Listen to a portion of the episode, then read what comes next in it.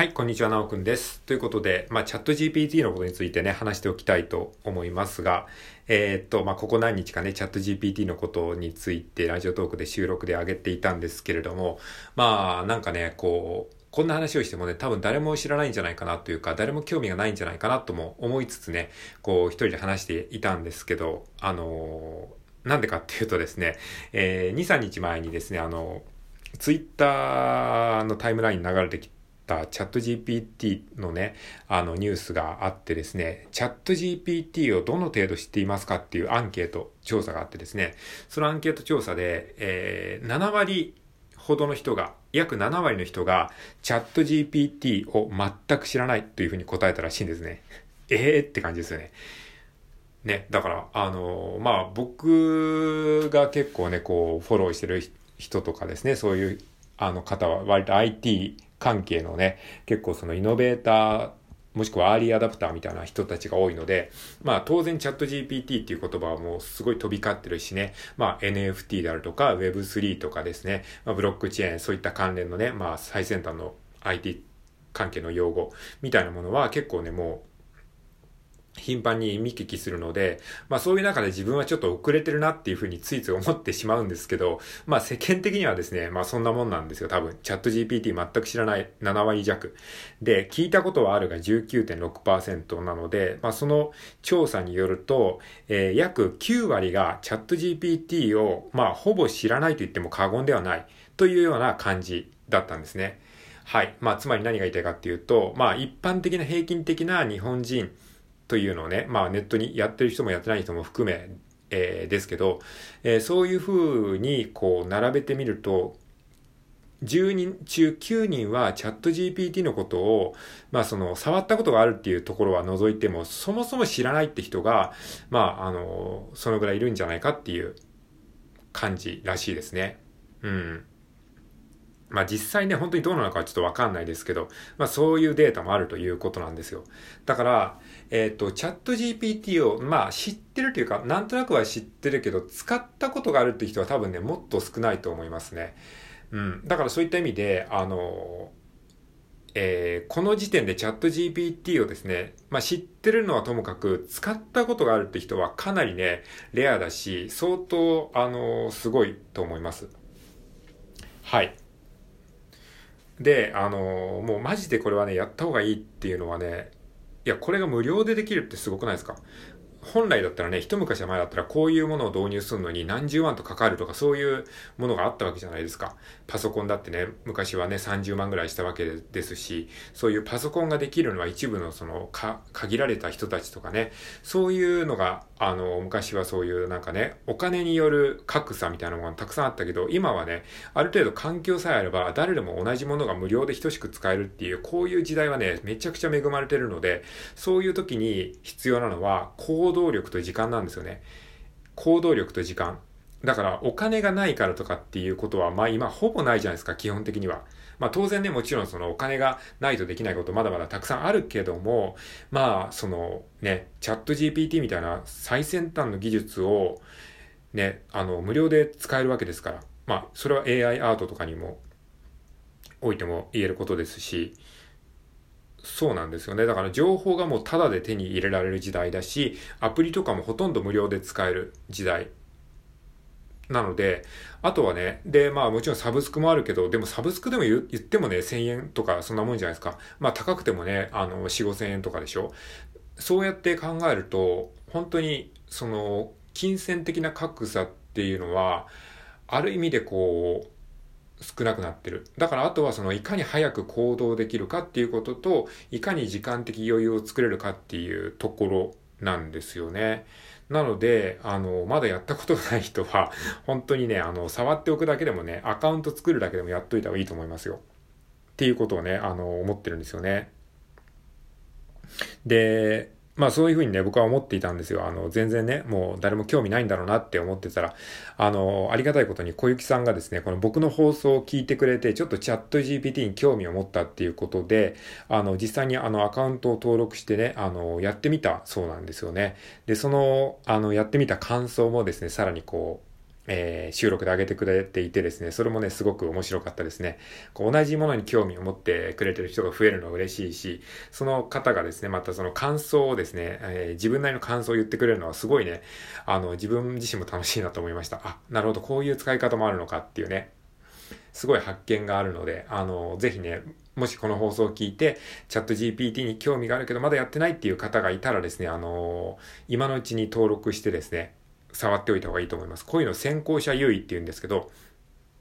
あの、新しい技術とかイノベーションが起きた時に、いかに早い段階でそれについて、まあ、えー、触れておくかっていうのが、まあ、後々こうね、こう有利になってくるというか、有利なポジションに立てるっていうのが、まあ、あるのでね、はい、あのー、やっておくといいと思いますよ。あのーで、まあ、あとね、話したかったことっていうのはね、ちょっと今、話しながら喋、考えながら喋ってるので、話は全然まとまってないんですけども、あのね、チャット GPT っていうのはね、もう知的労働における産業革命レベルのね、ことがね、起こるんじゃないかなって僕は思ってるんですよ。これあの、さっき言った小雪さんの放送の中でもね、収録の中でもすごいあの、えー、まあ聞いてて感じたことなんですけれども、その仕事にも使えるんですよね、そういうあの、遊びとかそういうことではなくて、実際にその実務でも多分ね、ほとんどの人が何かしら応用すればね、仕事に使えると思いますね。どんな職業の方であっても。っていう感じですよね。だからその、会議の、えー、会議のアイデアを、えー、出してくださいとか、そういう風にやったりとか、まあ小雪さんが言ってましたけど、えー、あとはその子供の小学校の運動会の、えー、タイトルを考えてくださいとか、ああ、なるほどなっていう思いましたね。そういう感じです。本当になんかアイディアを出したい時に、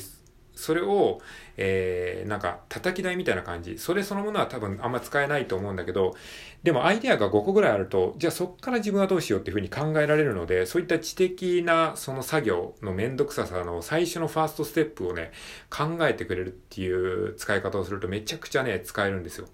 で、これはね、あの、この間の放送でも言ったんですけども、あの、あんまりチャット GPT を分かってない人は、Google 的な使い方をする人がね、非常に多いんですよね。でもね、そういう使い方では全然ないんですよ。もう Google とは別物ですね。だから Google の進化したものみたいな考え方でいると、チャット GPT のなんか便利さには多分気づけないんですよね。なんか調べ物をするとかそういう時代ではないんですよね。百科事典みたいなことではないんですよ。なんか、〇〇とはとかそういう、まあもちろんそういうふうにも使えるんですけども、どっちかっていうと、アイディアを出すとか、アイディアを出してもらうとか、アイディアを膨らませるとか、あと自分が書いた文章を要約させるとか、うん、なんか議論の話し相手っていうか、そのアイディア出しの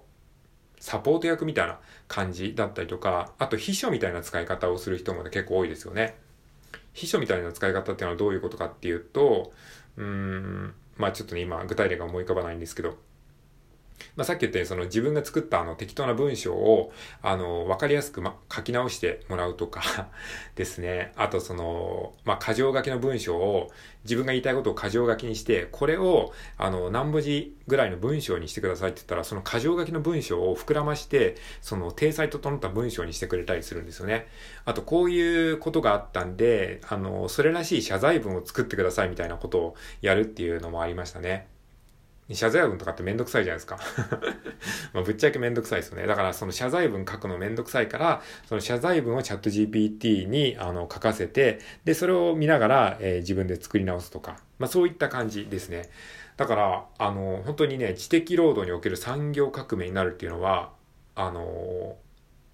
本当すごいイノベーションがね、これから起きそうな気がするんですよね。だからさっき言ったようにアイディアを考えてって人間でもできることはできるんだけど、結構めんどくさいじゃないですか。そこにやっぱり1時間ぐらいかかる人もいるわけで。でもそれを本当にチャット GPT っていうのは本当にもう秒でやってくれますからね。で、しかもそれを、いや、これじゃなくてもっとあと10個ぐらい案を出してって言ったら10個パッと出してくれますからね。で、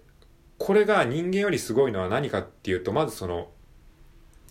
いくら無茶な注文しても、その無茶ぶりに答えてくれるっていうところですね。そのメンタルがめちゃめちゃ強い。まあ当然 AI だからね、メンタルっていう概念はないんですけど、まあそう、あの普通のこれ新人の社員とかアルバイトとかに言ったらもう凹んだりとか怒ったりとかするわけじゃないですか。いや、10個考えてきたんですから、ちょっとまた10個ってどういうことですかってなるじゃないですか。でもチャット GPT は当然そんなことはないですよね。だからまずその、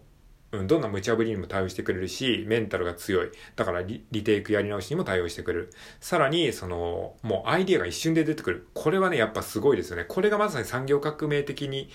なるんじゃないかって思ったところなんですね。その、やり直しがいくらでもできることと、あとその、あっという間に答えを出してくれるっていう。これはなんかね、もう計算機みたいなもんですよね。本当に。今まで人間がそろばんでね、こう、筆算とか、もしくはそろばんでパチパチパチパチやって、ね、あの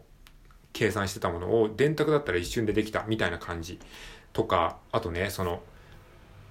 もっと古い例を出すんだったら、その、あの、旗織りっていうね、あの、それこそ本当産業革命ですよ。その、えー、蒸気機関でね、旗織りをするっていうのができた時、それまで人間が手縫いとかで、こう、服をね、こう、一着一着作ってたのが、その、産業革命によって、あの、蒸気機関による旗織り機っていうのができたら、ガッシャンガッシャンガッシャンガッシャンって言って、もう、秒で機械がね、あの、まあ、秒ではないですけど、あの、品質の安定した服をね、もう量産できるようになったら、もう人間はとても叶わないですよね。とかね、あと活版印刷ね、印刷技術とかもそうですよね。今まで人間が手書きで写本っていうかね、文字を書き写して本をね、複製してた時代があったわけじゃないですか。それを活版印刷でガッチャンガッチャンガッチャンって言って、あの、大量にね、同じクオリティのものを、えー、作れるようになった。まあそういったものが産業革命ということであれば、まあチャット GPT っていうのはね、本当にそれ、それの知的労働版のなんかね、革命ですよね。本当になんか Google 以上の多分ね、なんか本質的な、まあ Google は言うても人が作ったものを適当にこう集めてくるだけじゃないですか。まあ本質的には、ウェブサイトをね。でもチャット GPT はね、なんかもっと本当にラフな使い方ができるっていうのがすごいんですよね。人間が適当に言った言葉を理解して、それでアウトプットしてくれるっていうのはね、すごいなって思ったので、ちょっとね、なんかチャット GPT ってすごいので、あの、ぜひね、あの、これ聞いてる方も早めに触っといた方がいいと思いますよって 余計なお世話ですけど。はい。